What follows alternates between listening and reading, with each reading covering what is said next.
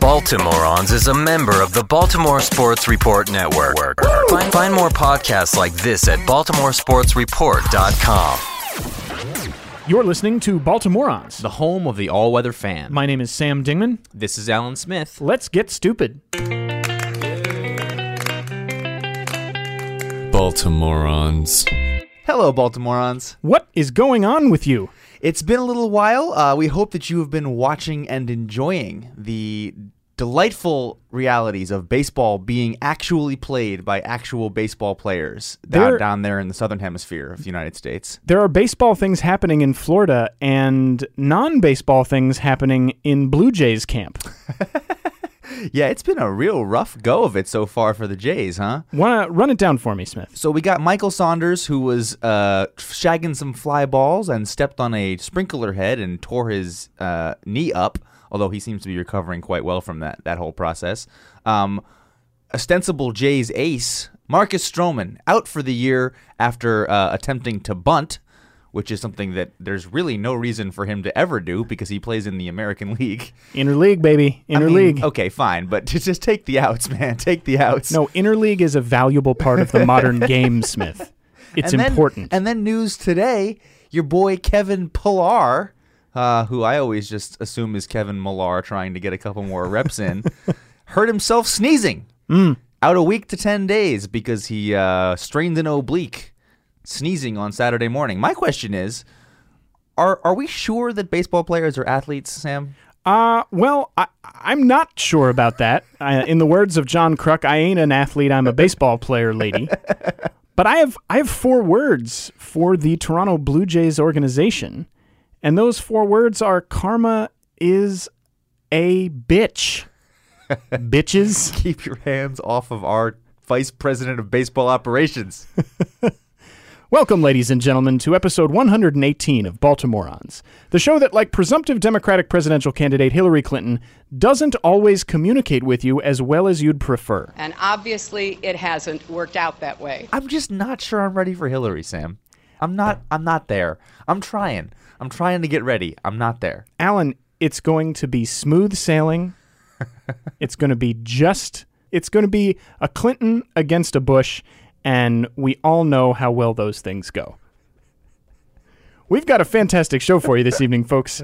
Speaking of fearless leaders, in just a few minutes, we'll be joined by Mina Kimes, a senior writer at ESPN The Magazine, who recently wrote a piece making the case that the U.S. government should appoint a sports czar to keep tabs on all the malfeasance and tomfoolery that you listen to Baltimoreans to get stressed out about. If she does that, then I would be willing to support a Hillary Clinton presidency. Are you listening, Hillary? the if you coveted want, Baltimoreans vote is there for the taking. our endorsement is available at a price. Of course, no episode of Baltimoreans would be complete without our most popular recurring segment, the Larry Bigbie Franchise Report. The Lair Bear broke out in a big way for the 2004 Orioles, who, it can be easy to forget, weren't quite as much of a laughingstock as other squads from the 14 year itch, finishing in third place with a record of 78 and 84. Is that what we're calling it now? The 14 year itch? I'm, I'm trying it out on All this episode. I, I want to see I like it. what I like people it. what people think of it. Let us know, Baltimoreans, at BMorons. How do you feel about the 14 year itch as a collective uh, understanding of the unmentionable period in Orioles history? which is the other option for a name for it. Bigbie was easy to miss in a lineup that included Miguel Tejada, Rafael Palmeiro, Javy Lopez, Melvin Mora, Brian Roberts, and BJ Surhoff. But he swatted 15 homers and anchored an outfield that otherwise included Luis Matos and Jay Gibbons, setting expectations racing as the sun rose over the 2005 edition of the team, and it looked to improve on its most respectable season since the vaunted Ray Miller era. As a sidebar, that right there is the only time in history that the words vaunted and Ray Miller era have ever appeared in the same sentence. And there it goes, past you into the rearview mirror of history. Bigbie, of course, regressed heavily in 2005 and was out of baseball by 2006. And so, Baltimoreans, we thought it prudent on this chilly March evening, with Steve Pearce batting a robust 357 through his first 14 plate appearances this spring, to remind ourselves that not all fairy tales have happy endings, especially when you're counting on them to log significant innings in left field. Now, one place you don't have to worry about unreliable production is the Baltimore Sports Report Network, of which we're a proud member, alongside our sister wife podcasts. As we look ahead to the remainder of this episode, friends, we'd like to imagine that morale is high. After all, there are breaking balls snapping in the Sarasota breeze, and Gary Thorne is rebuilding his tolerance after his customary winter of temperance. and yet, something feels a little bit amiss, wouldn't you say? We're not quite ready to begin this thing in earnest, are we? Something critical, some abstract narrative epoxy, is, as is customary on these particular airwaves, missing. Fortunately, my esteemed colleague Alan Smith is here, as always, to rectify that situation. Here we are on episode 118, which represents, Sam, a distracting formula. Because you see, when you add up the numbers 20, Jorge, are you kidding me? That was a ball and I should know I'm a catcher, Posada. The number 46, Andy, the only man God forgave for steroids, Pettitte. And number 51, Bernie, front row seats to greatness, Williams. You get 117 in total numbers being retired by the Yankees this year. And I'm going to posit that all 117 of those numbers are here to distract us from the final number in 118 one Alex Rodriguez. The Yankees are doing whatever they can to treat A Rod like an unwanted Christmas goldfish, hoping that if they only leave him alone for long enough, he will be found floating belly up in his little bowl, and they can, after expressing a moment of feigned and totally insincere grief, flush him down the toilet. Sadly for the Yankees and their payroll, however, A-Rod has failed to take the hint, writing what I would call a fairly absurd open apology letter and showing up for spring training three days early uh, to hit some dingers. To the fans, he wrote, I take full responsibility. His actions, however, have suggested anything but taking full responsibility, and the rest of the apology that he penned essentially reads like a birds and bees discussion with your parents, in that it's awkward, mortifying, and trying very, very hard not to address the central issue head on. So, what do these self same Yankees fans think about this letter that apologizes for dragging the name of their once great organization through some very deserving mercenary mud? With apologies to Andy Zaltzman, the greater Yankees diaspora seems to be responding to the whole thing in a manner not dissimilar to a golden retriever playing chess. Confused, not sure of the rules, and hung up on some serious logistical concerns, but willing to go along for the ride in exchange for treats.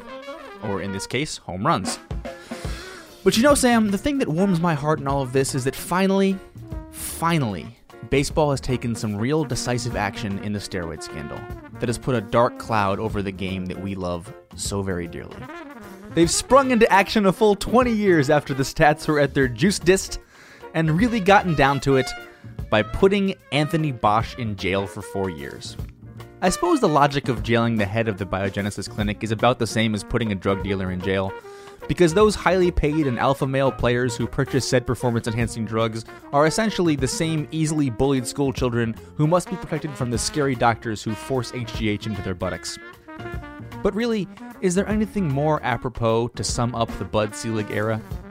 On his way out, Bud has released one last official statement on the steroids issue, which reads as follows We are very happy with the work we've done on the steroids issue, and we're fully confident that it is not still happening.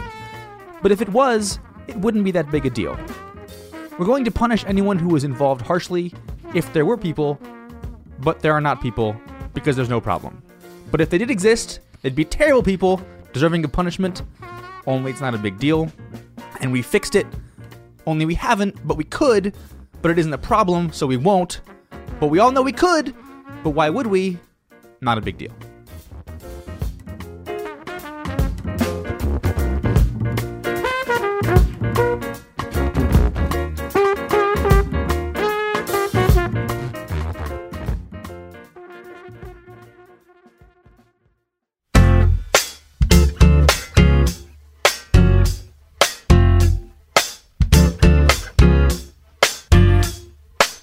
Welcome, ladies and gentlemen, to the Larry Bigbie Franchise Report, where each week we take the three most pressing news items from Birdland and beyond and assign them a ranking ranging from strikeout to home run.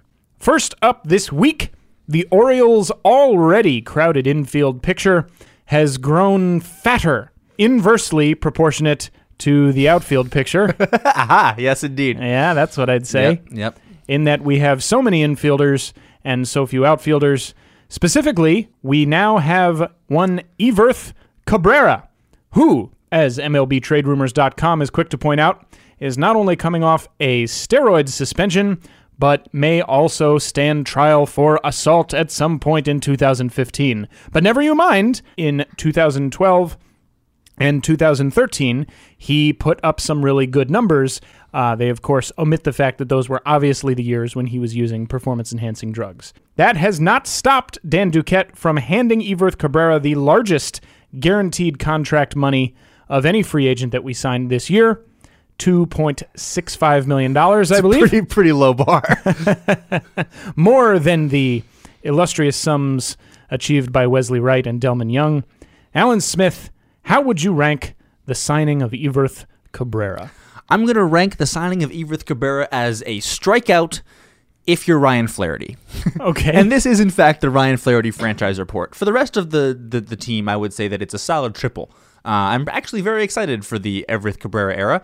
And going on your obese metaphor from before, I would like to think of the infield as now um, delightfully plump. Maybe sort of like the birth of Venus, the Botticelli painting of yore, uh, which would maybe make the outfield a um, particularly twiggy supermodel. Adam Jones is out there, and then that's all that they have. Um, So the infield is uh, what 1640, and the outfield is 1971. I have no idea if those dates correlate to Botticelli and or Twiggy. Actually, I only barely know who Botticelli and or Twiggy are.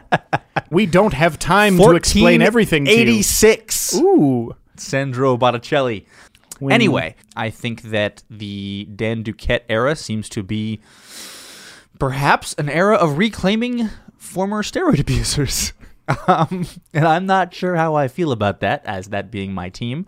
This is now, I suppose, another high profile case of us picking up a piece of probably questionable moral and um, ethical character and hoping that Buck can work his magic and keep them in line for the baseball season. Of course, it is hard to imagine Nelson Cruz working out any better than he did last year. And I would argue that for what we've paid him, Delmon Young has been an amazing investment. Yeah. I mean, I wish we were signing a few more character guys, but I think that one of the things that Dan Duquette is famous for is looking for market inefficiencies. And I think one market inefficiency he has found is people people's fear of a pre- previous positive steroids test. That's true. That's true. and true. I think that's sort of like his new thing that he's looking for and hoping that in fact the latent talent that was in Cabrera and Young and Cruz comes through uh, again when they have a full season under a pretty good manager. So, okay, if that's the inefficiency we're going to exploit, that's fine. How do you feel about it? I am going to give it one prize claw machine at a video arcade. you know the the prize claw machine? Yeah, yeah. That's where you put in a coin and there's a claw that you operate with a joystick and it hovers over a bin full of prizes and you navigate it to a certain point so that it, you think it's positioned right over the prize that you want. The claw lowers and it looks like it's about to grab the PlayStation 3 controller, and then at the last minute, it lurches to the left and instead picks up the broken Pez dispenser. I think Everth Cabrera is the broken Pez dispenser of free agents. And wow.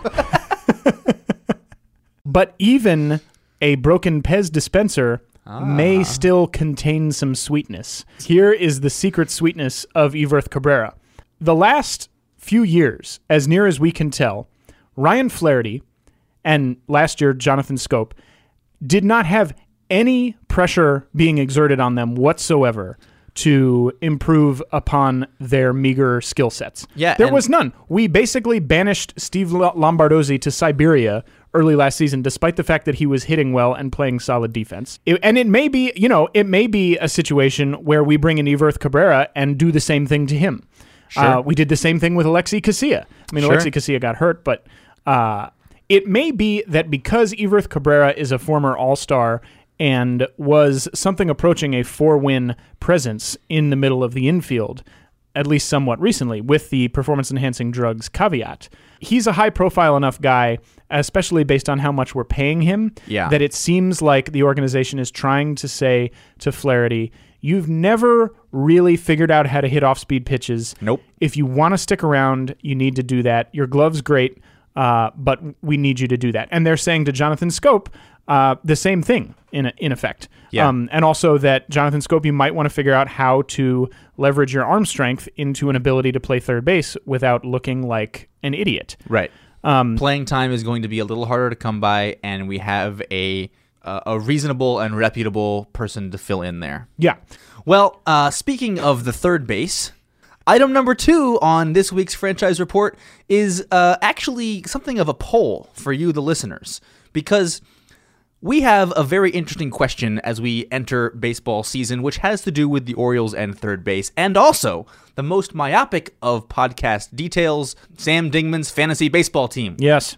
uh, a proud owner of young Manny Machado Indeed. on his organization, uh, has the as the Duquette's regrets a very serious conundrum coming up very soon. You see, we are in a keeper league, and he has three keeper options. Now, one and two are spoken for; they're off the table. Um, you'll be glad to know that one of them is Adam Jones, so he's not going to fall into the terrible clutches of Mr. Maston or his Yankees ilk again. but the question for you, Baltimoreans, is should Sam use his third round pick on young Manny Machado? Sam, what ranking would you give yourself for choosing to keep Manny Machado on your team? I would give, assuming that I keep many. This is a very complicated ranking. Complicated ranking. Assuming that I keep Machado, what ranking would I give the Yourself. act of keeping Manny Machado? Yep, you're you're grading yourself in perpetuity here. Okay, I- I would give myself one eccentric peanut salesman. because uh, much like the eccentric peanut salesman in the Baltimore Orioles seasons between 1998 and 2011, stay with me. I'm just looking for a reason to come to the ballpark. and uh, so it's a keeper league, as Alan said. And I would like to say from the top Duquette's Regrets, which is the name of my fantasy team, well, this is not some some cockamamie organization. We're hardly the best team in the semi-employed All Stars, which is the name of our league. But this is a 20-team league. This 20 isn't one of your, you know, e- any of you guys doing a fantasy draft. With 12, 12 teams, 12 teams Fuck you. getting Pujols in Fuck round you. nine. Get out of my face. get out of here. That's not what we're ta- we're talking about some serious business. I would also like to say that I fully recognize that it probably doesn't make sense even in a 20 team league when you're doing a snake draft. It probably does not make sense to take to keep Manny Machado as your third keeper because it's still pretty likely that you could get someone better than Manny Machado in round 3, right? Which is that's the pick you're giving up. Well, okay, but there is the one reality of the fact that most other people are keeping three people. Most other people are keeping three people. Exactly. So, my issue is, and why I think this is a topic befitting discussion time on, on the precious airwave hours of the Baltimoreans podcast, Yeah. which you can find at bmorons.com. Obviously, a big part of the reason that I'm in this league is because it's a really fun way of staying engaged with the baseball season from a holistic standpoint. But it's also a really exciting time to be an Orioles fan and play fantasy baseball because for the first time in generations, it is a viable strategy to have Orioles players on your team. And I have the opportunity to have Manny Machado on my team indefinitely. But the thing It's is, true. It's true. This is the only year potentially for the next 15 years of Manny being an all-star when ownership is questionable. So that's the thing. If it was you, Baltimoreans, would you keep Manny Machado? Do you think he's worth the emotional investment? Because I should also say the person who I will not be keeping if I keep Manny Machado is Max Scherzer, who is, I think we can agree, a very good pitcher on a very good team, probably going to hmm. win 20 games next year. Hmm. Do we think that this is the year that we finally get to see true Manny? Right? Because if we assume that uh, 2013 was uh, a kind of true vision of who Manny was before he hurt the knee, do we think that we take last year and consider it a lost year? We assume that he finally now has two functional knees.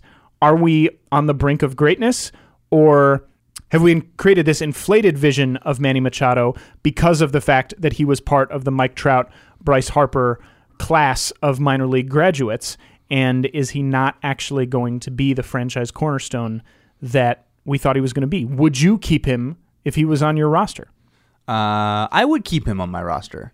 I would, um, and I think that it's because I would find it so abhorrent to watch him be a 15 season keeper on someone else's roster. Um, and I, I think I think that this is the year when we find out the answer to those questions. I don't know, but I think that this is the year, and I think that we will not be having this discussion next year. Either we will know that he didn't quite get back, and we now have a slightly slower Manny Machado who can't get quite all that far out on the third base line to pick a ball. If that's not there anymore, we will have we will know that by about August or September. So this is the year you have to make that decision. And every year going forward, it will be very clear to me whether he is a late round draft pick, because he'll still be maybe a productive baseball player, but a late round draft pick or a clear keeper. Gotcha. So this is the year we find out if we're looking at, say, uh, Brooks Robinson Yep. or Scott Rolen. Yeah. Okay. I think that's fair. Okay. I think that's fair. And I think that we know that Scott Rolen is a serviceable player, Sure. but he's not a keeper. Uh, could have been a Hall of Famer. Not a keeper. If he'd been able to stay healthy. Yep. All right. Let us know on Twitter, twitter.com slash bmorons. Would you keep Manny Machado if he was on your fantasy team? Just or at B morons. That would work too. Yeah, well, you know, you know, I mean, uh, some of us are completists from a URL standpoint. Item number three on this week's franchise report. Lo- news leaked today that the Green Bay Packers are participating in an effort to defeat right to work legislation in Wisconsin. Now, uh, right to work legislation uh, is Sinisterly named. sinisterly named the right to work legislation, which is in fact a weakening of collective bargaining uh, law in a state, which allows people to who work at a particular place to choose not to participate in a union. Now, if uh, you are familiar with union theory, that essentially se- sinks the ability to unionize in any kind of private establishment because if you are not forced to be a part of the union, you yourself will make the calculus to probably not be a part of the union. And as soon as some reasonable percentage of people opt out, then the herd immunity that un- that, unions present has atrophied and disappeared. It, it's also worth noting that in pretty much any industry, if there is an if there is a union that exists for that industry, you probably want to be a part of it. The union is not doing anything that goes against your interests as a worker, except in the minds of crazy Republicans. Um, I, I would say that that has not been entirely as true as unions would have you believe over the years. Okay. Um, I would say that they they have some seniority problems. Young people who join unions now sure. are often told to wait in line for actually good jobs and good wages for a long time. So Sure. th- there there are some there are some pushbacks there, but we're talking about the Green Bay Packers, and we're talking about their decision to join on um, to fight the right to work as a part of, in some ways, the most highly profiled and successful union still existing in this country, which is the professional sports players unions. Um, it's interesting to note also that the Green Bay Packers were involved, at least uh, tangentially, in the Scott Walker recall effort in 2012. They threw their support, at least over Twitter, behind uh, recall man Tom Barrett. So it seems as though these Packers have a little bit of a progressive union label leaning. Um, Sam, what ranking would you give the Packers publicly uh, declaring against right to work? Let's say it's the bottom of the ninth inning. The Orioles are down eight to seven.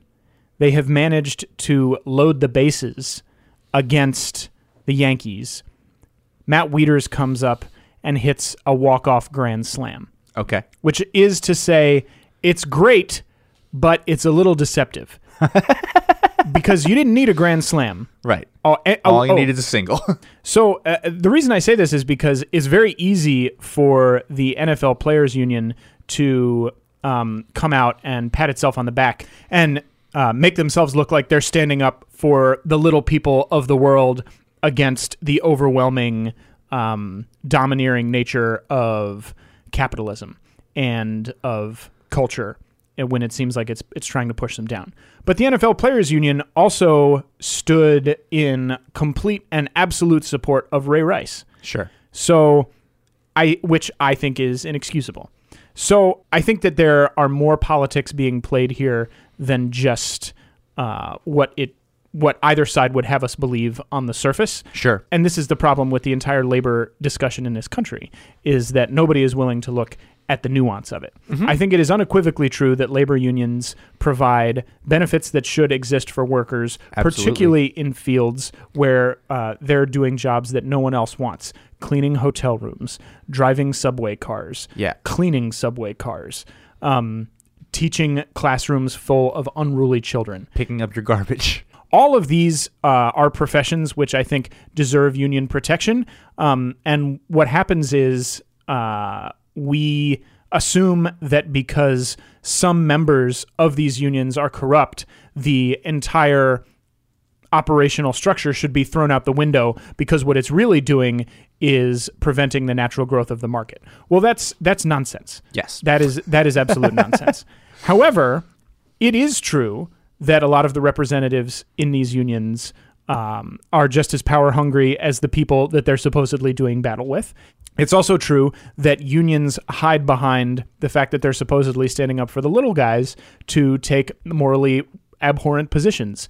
Um, look at the Policemen's Benevolent Association Show enough. in New York City. that was a the, very interesting moment for me of like realizing you know I, I have such like a uh, a in ingrained pro union initial reaction to things Of and course. then like listening to the, that sort of thing and realizing oh boy And cops, again, I, I don't want to make it sound like I am suggesting that cops should not also have a very robust union which protects them because they are doing a job that is insanely dangerous and Sure. that nobody else wants to do. However, for them to proclaim Bill de Blasio to have blood on his hands after and, and to deny that the cops who murdered Eric Garner uh, don't have blood on their hands, it, it just it, it defies logic. And, and and and it further cements the sort of like unions are intractable and unreasonable in their demands sort of logic that gets the entire labor movement in trouble to begin with Yes. So I think uh, when we look at this this situation with the Packers, I think it it's an opportunity to again raise the flag of why in more so than in a lot of other cases, I think this issue deserves a nuanced discussion that it's almost certainly not going to get. Which is to say, we need to swing for the single on this one, Yeah. and not uh, the grand slam. I'm gonna give this uh, this Packers decision one ten thousandth of a Tommie Smith Black Power salute in the 1986 Olympics. Okay. Uh, do you know this classic image of after having won a gold medal in uh, the, the the American athlete in 1968 ascended to the top of the podium in Mexico City and for the entire national anthem threw up the Black Power salute? I have no knowledge of this. Oh, it's it, it really is one of the most amazing and powerful moments to me in sports history. It was a very public display of an, a fascinating combi- combination of of patriotism and criticism. Of sort of like looking in 1968 at the civil rights movement and at the horrible things that the U.S. government was doing to black people in this country, and then to have him go out and represent his country, win a gold medal, and the conflict that that sort of stirred up in him. And bronze medalist, I believe his name is John Carlos, who is also standing on the podium with the Black Power salute. Yeah. Um, really, uh, one of the I think like the top ten iconic sports photographs of all time. And to me, the Green Bay Packers doing this is, I'm going to say, approximately one ten thousandth of that moment. I really like it when athletes use their um, probably overly inflated social standing to throw out a political um, agenda. And I think that that's really fascinating and interesting. And sometimes they do it in ways that I don't agree with politically, uh, e.g., Peyton Manning. And often they do it in, I think, sort of interesting and progressive ways, especially when it comes to race. Um, and I think sort of the NBA has has recently had a lot of very interesting Yeah, racial absolutely, tensions. absolutely. You know, um, people coming out with the "I Can't Breathe" T-shirts. Yep. Uh, the whole kerfuffle with the Clippers. Um, and I, Mm-hmm. Sure, let's call that a kerfuffle. call that a kerfuffle. Uh, and it seems to me that like the Packers are in some very small way picking up on that tradition. Yeah. Um, and I think it's really cool that a labor union is being high profile in being a labor union because Yeah. we don't think of labor in very positive terms in this country much at all. And sort of the only time I think we do think of them positively is when we look at a bunch of kind of whiny, overplayed millionaires who happen to be unionized against a group of kind of whiny, overpaid billionaires. That is like a very interesting um, social moment that makes people who otherwise have zero exposure to any of this stuff and have thought about labor and unions not at all.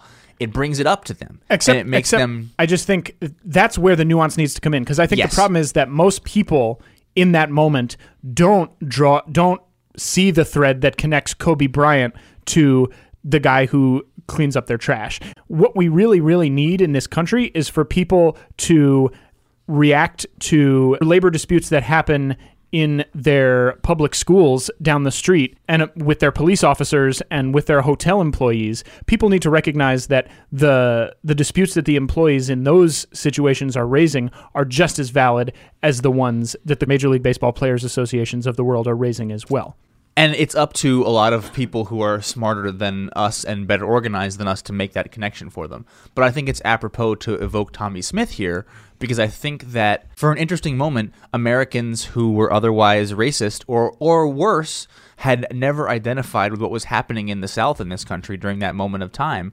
Rooted for this guy, cheered him on watching him on TV, cheered him on from home, and then saw him win, and then saw this photo. And for a, a- group of people, that was a moment of realization that was then exploitable in conversations, in follow-ups, in like why why did this happen? It became a teaching moment that people then followed up on and taught very well and very Yeah. responsibly. So the reason why I give it that ranking is because this is one of those things that's out there that happens when Kevin Durant puts on an "I Can't Breathe" T-shirt, which happens when, um, you know, and, and and in the same way that happens when a particularly famous athlete, your John Rocker, says something completely insane and homophobic. Those are all teaching moments, and we need to teach with them responsibly. All right, folks. Well, that'll do it for the Larry Bigbie franchise report. The show continues in just a moment.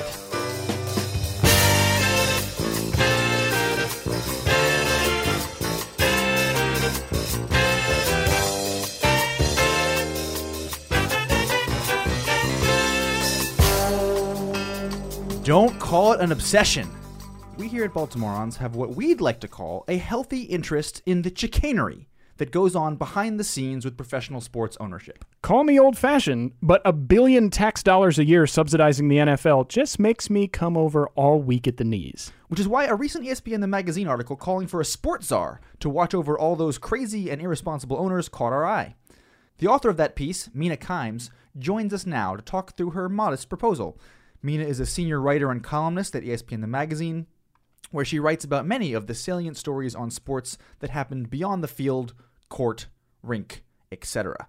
Mina, welcome to Baltimoreans. Hi, thanks for having me. So, could you just give us like 30 seconds on what exactly the czar plan would look like and your ideal rollout of what it would be? Right. So the basic gist of it is that sports leagues are natural monopolies, like utilities, which means that they both have to collude. Collusion is necessary to their existence. You know, in order to play a game, you have to have two teams agreeing on a schedule. And so, in a lot of industries, when companies collude, that breaks the law. But in sports, it's part of sports, right? Key, even. it's key to it, right? And then the other aspect of it is that there is no competition. So they're not the NFL, MLB, and the NBA and NHL aren't pushing back against competitors because it doesn't exist. Their natural state is a monopoly. You know, all of the talent in sports and the fans and the money inevitably flow to one seller. So the czar I have in mind is probably czar is not even really the right word. It would be more of a commission, but one way to solve a lot of the anti-consumer anti-fan aspects of professional sports would be to regulate them.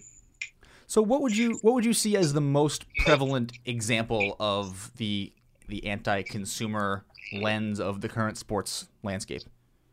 Well, the biggest problem I think in a lot of people's eyes is the stadium issue or the fact that, you know, cities and states are basically subsidizing private enterprises by giving them massive, you know, subsidies, tax breaks to build these extraordinarily expensive stadiums. Um, I've written about this a lot and read about it a lot over the years. Um, and one of the things that's been really frustrating to me is I think you, you read a lot about this, and it, it, it's almost kind of boring at this point because the same story keeps happening, right? Like, Yeah.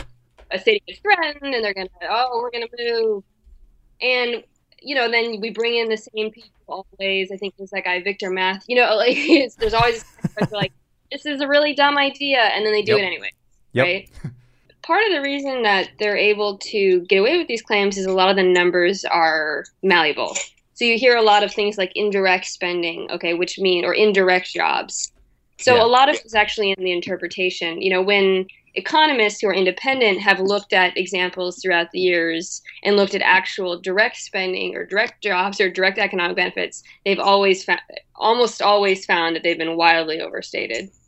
I like the word malleable. It's a nice it's a nice it's a nice gentle way of saying lie. Right? Yeah. It's really interesting to me uh, that you use the language uh, that professional sports leagues engage in anti-consumer practices because I agree with you completely. But I think uh, that maybe one of the most successful marketing marketing campaigns of any private company in the entire United States is a major sports team or league saying we're all about the fans. Because if you run any analysis of it on an economic level, that is in no way true.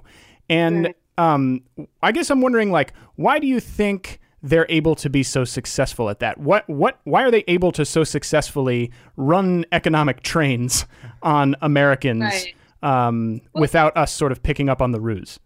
I think let me back up and talk about the word anti-consumer because uh-huh. it's actually different from anti-fan. If the Seattle Seahawks, who are my you know beloved team, were to say, "Oh, we have to leave unless we get a new stadium," I, as a fan, would be like, "Great, take all of my money," right?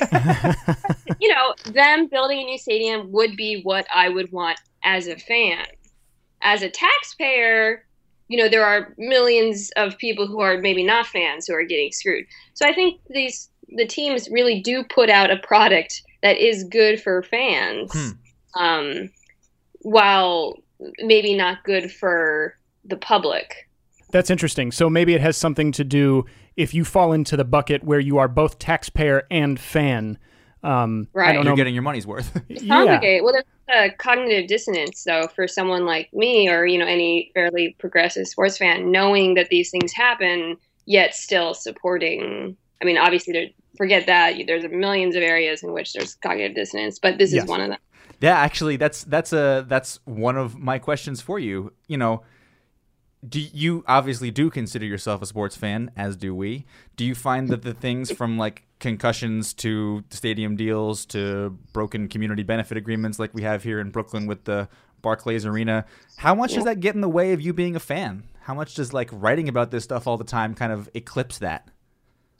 Um, you know, I was thinking the, the other day, a few of my friends and I were having a conversation about whether we would want the Hawks to go after Greg Hardy, um, who is, you know, the defensive back. He's extremely talented. Um, was accused of domestic abuse and was uh, didn't play for the Panthers last year. Just people don't know, and you know, he's very good and would probably be gettable at a low price right now, right? Yep. Um, so- deal.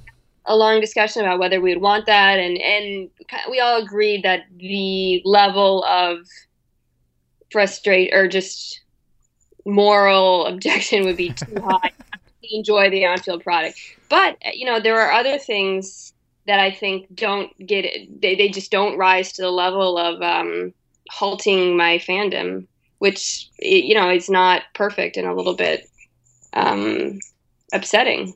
Sam and I have spent the last year uh, therapying our, ourselves into supporting Nelson Cruz, Delmon Young, and sort of a murderer's row of people who do not have great off the field uh, histories. Yeah, Everth Cabrera this year. for a series of reasons. So yeah, I mean, it, it's amazing to me what I can talk myself into if you just give me some time. Yeah, you know, and when we were talking about the Rick thing, I was talking with Seahawks fans, and a few years ago, uh, you know, the Hawks had had a reputation for having several PED suspensions, which was wildly overblown, and a lot of suspensions were Uh overturned. huh. You know, I was that didn't really impact any of our fandom, I think. So we were talking about how sort of the nature of the, the crime or the offense really did affect whether or not we were able to sort of still enjoy the sport. Yeah, you know, it's interesting. Um, just a moment ago, when we were talking about how, as someone who occupies both the taxpayer and fan bucket, how we sort of uh, negotiate that particular dilemma. And I wonder if it has something to do with the fact that, as a, as you put it, fairly progressive sports fan, um, that means that you live a life that can be sometimes a little bit intellectually exhausting uh, because there are so many things to panic about and fret about. And one of the things that uh, appeals to me the most about baseball is is the way that it is an escape from all of that stuff. It feels like uh, entering this sort of fantastical headspace, and so uh, I wonder if one of the problems in thinking about all these issues is you really have to pick your arrows, sort of, because you don't want to pierce the the kind of shell that you create for yourself when you engage with sports. I think also there's a false dichotomy, or this there's sort of pressure pressure on you know using your consumption as a choice when in fact you can still consume sports and also take a stance. Um, You know, they don't have to be mutually exclusive. As a female football fan over the last year, I'm constantly asked, "How do you still support the NFL? How do you still?" Sure. And you know, for me, I've long felt that I can both continue to support the NFL and also object to things that are happening inside it. Sure. Sure. I feel I feel the same way about my federal government. Exactly. Yeah, well, and there's a, I mean, there's a really interesting thing in that where you know uh, people say people say that I guess people tend to adopt this this viewpoint that like, well, if you're against something, then you know you're not a true fan, and you know a big part of loving something is believing that it can be better. Oh, you sound like President Obama. Well, I, I may or may not have Exactly watched his the. Edmund Pettus Bridge speech a few times. Yeah, but it's frustrating. I mean, with consumer again, with like ethical consumerism, you know, I typed on my iPhone produced by ch- children in China, or you know what I mean? Right. Yep. Right. Where do you draw those lines? And you know, I think there's a lot more value in sort of calling attention to the problems within sports rather than just showing them. If you're a fan. Sure, sure. Okay, so there are a few. There, there one argument against the czar plan that appeared, if nowhere else, in the comments section of your article on ESPN's Yes. website, which goes basically like this: Everything the government touches turns to sadness and ashes. Yeah. How do you uh, navigate that that concern? Yeah, is that the co- the comment that started? I knew abroad wrote this. Oh God, I didn't even see that. That was a, yeah. I actually was kind of charmed by being called abroad. I don't think I've ever been called. that. Has a kind of 1940s jauntiness to it, I guess. This dame doesn't know which. Anyways, um, yeah. I mean that's a slippery slope, right? So okay, the, the power company. You know, you could argue that about any government agency, right? That they shouldn't exist because government agencies are right. They're captive to the companies that you know work that are supposed to be regulated by them. But if we didn't have any regulation at all for utilities or cable, improbable as it is, Time Warner would be even worse than they are. That's some nightmare fuel right there. you know, right? Sleep on that. So in my mind, um, the commission would be have very limited powers. I don't want a commission interfering in sports, um, but more that they would have a few areas such as you know team sale and movement and expansion, blackouts, right? Which are you know speaking of bullshit. Yeah, Um, really. Yeah. right? So, I mean, there are states that, like Iowa, where you can't even watch baseball on the internet. So, those are the areas in which I feel like commission could specifically have jurisdiction over. Yeah, absolutely. And well, one of the points that you you make in your piece towards the end is that this wouldn't be uh, government suddenly intruding on the hallowed sacred province of sports. They're already bought into the game by virtue of all the taxation stuff that happens around issues like stadium construction. Right, and with broadcasting, the government, the Congress has specifically given them leeway to act in you know monopolistic ways. So, so you're absolutely right. The government is we're very much we're like investors that receive no dividends or have no yeah And voice. someone took a shot at this at one point, right? Legislatively, I mean. Yeah. So, um, while researching this idea, you know, it's come up a few times over the last 40 or so years, but there was actually a bill uh, that was introduced in 1972 uh, by a senator, I believe, from Kentucky, aimed at doing basically everything we've been talking about for the exact same reasons. Uh, the commissioners you know, Pete Rozelle, Walter Kennedy, Bowie Kuhn, they all came and, you know, strenuously objected. Um, in fact, this didn't make into the story, but I found some editorials from the from 1972 objecting to it. Um, Chicago Tribune wrote, "Big Brother is closing in on sports."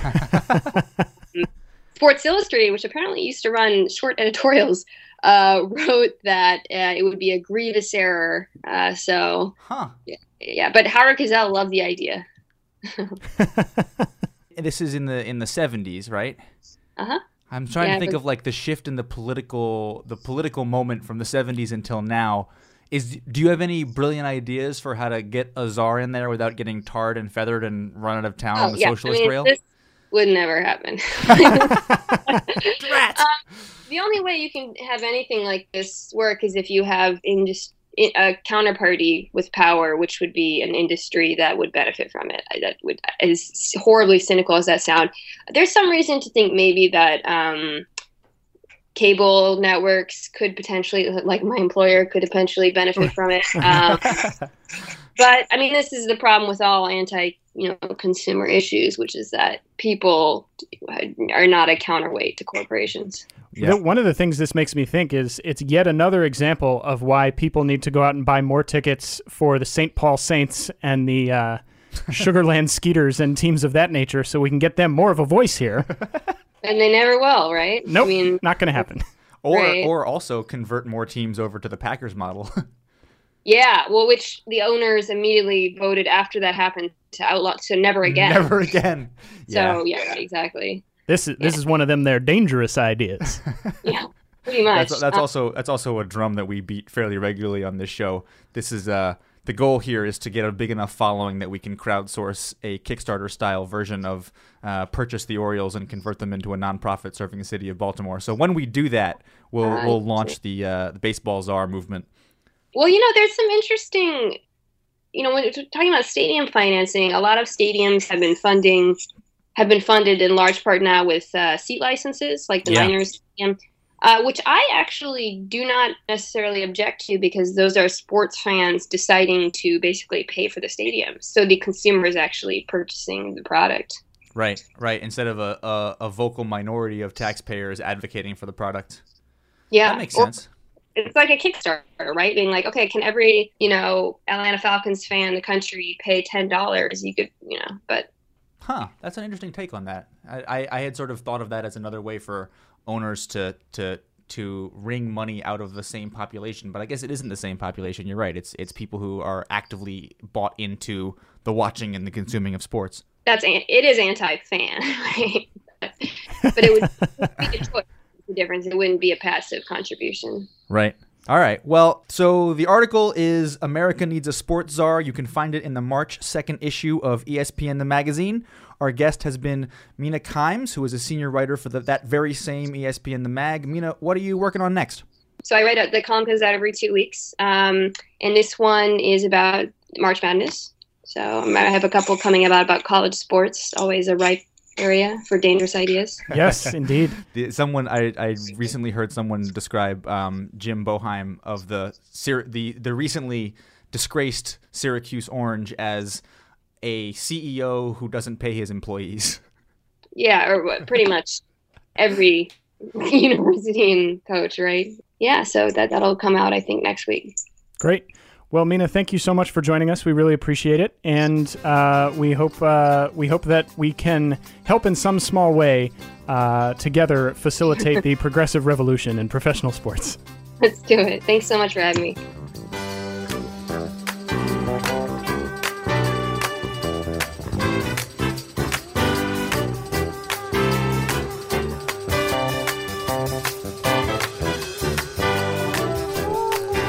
That is uh, all the time that we have on episode 118 of Baltimoreans. I'm sure you're disappointed. I know we are that we're out of time. Uh, much like Major League Baseball this year, we're unfortunately subject to a clock. And Which we routinely violate, and only through umpire discretion are we allowed to continue to play. I wonder if people know just how much is cut out of these shows. Actually, maybe we shouldn't say that because what is left in, you could argue, Should also be cut. It's not, you know, so well hewn. Don't worry. Uh, for uh, episode 200, we have planned a um, 72 hour extended cutting room floor episode. Hey, speaking of episode 200 and possibly getting there, have you noticed, Alan Smith, that, you know, we made a big deal around here about getting to episode 100? Yeah. And as I cast a gaze around the other shows in the Baltimore Sports Report network, of which we're a proud member, uh, we're not the only members of the Century Club anymore. Nope, nope. Some people caught us. Some people uh, who left the the Baltimore Sports Report Network caught us. Some people who are still there have caught us. Um, Oriole Spastics not on that list. but we see you, Section 336. We see you, Bird's Eye View. Come at the king, you best not miss. That's right. fellas. And and let's We're stepping it up. We're step this year. We will put out more episodes than anyone else. quantity, not quality. So look out. Look out, fellas. We're going to start doing midweek special episodes just to g- juice our numbers. this is going to be like the Sosa Bonds race all over again. Do we know? Do we know if Section Three Thirty? what the hell am I even saying? So yeah, well, you know, uh, hey man, I think I would be pleased to be referred to as the Barry Bonds, Sammy Sosa, or Mark McGwire. Did you see that Sammy Baltimore Sosa's sports white now? Podcast. What? He like has changed his skin. He's, he went Michael Jackson. It's really weird looking. Like on purpose, or does oh, he no, have no, a disorder? serious. No, no. He's been he's been doing all sorts of facial lightning things. It's creepy as hell. Because we all know uh, being white is a disorder. all right, ladies and gentlemen. Well, is that okay to say? How weird is that? That to how weird is that as a thing to say? How weird is that? Well, it Should we I- cut it's it out? either going to be in this episode or in the 200th episode, so people will have to hear it at some point. Okay. All right. Well, folks, uh, the music on the show, as always, was our theme song by Marshall York, the song Birdland by Weather Report, which plays between segments, the song Working for Another Song by Town Hall, and playing behind me right now, it's Kicking My Heart Around by the Black Crowes. As always, ladies and gentlemen, you can find our show at bmorons.com. You can find us on Twitter, twitter.com slash bmor. Why do I always say the full URL? You guys know how B-morons, Twitter y'all. works. At B-morons. You ignore know- This, ignore this fool. you know how Twitter works. And uh, what else do I want to tell you? Oh, if you have some time to leave us an iTunes review, Yeah, we would appreciate that. we'd appreciate that. because um, you know, right now we don't know how you feel about us, That's true. and and I go through my day wondering exactly how you feel about us. I'm not going to lie, guys. Alan is in a fragile state. I, so so please don't. Not only would you would it be great if you left a review, but if it's below three stars, I'm I'm really gonna have a trouble with it. He needs you now.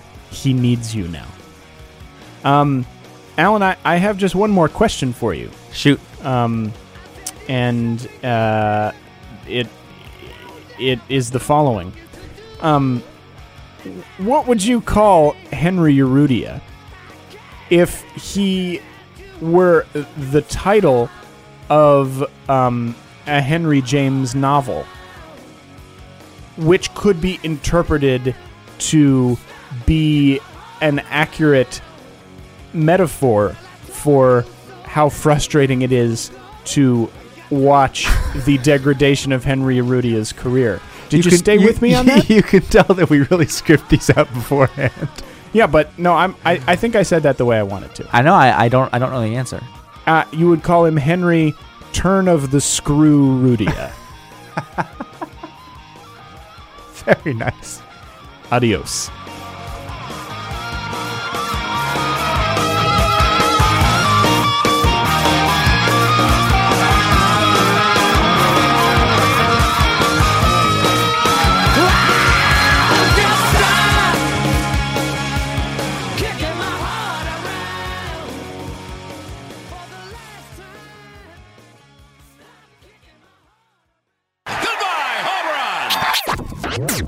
Baltimoreans is a member of the Baltimore Sports Report Network. Find, find more podcasts like this at baltimoresportsreport.com.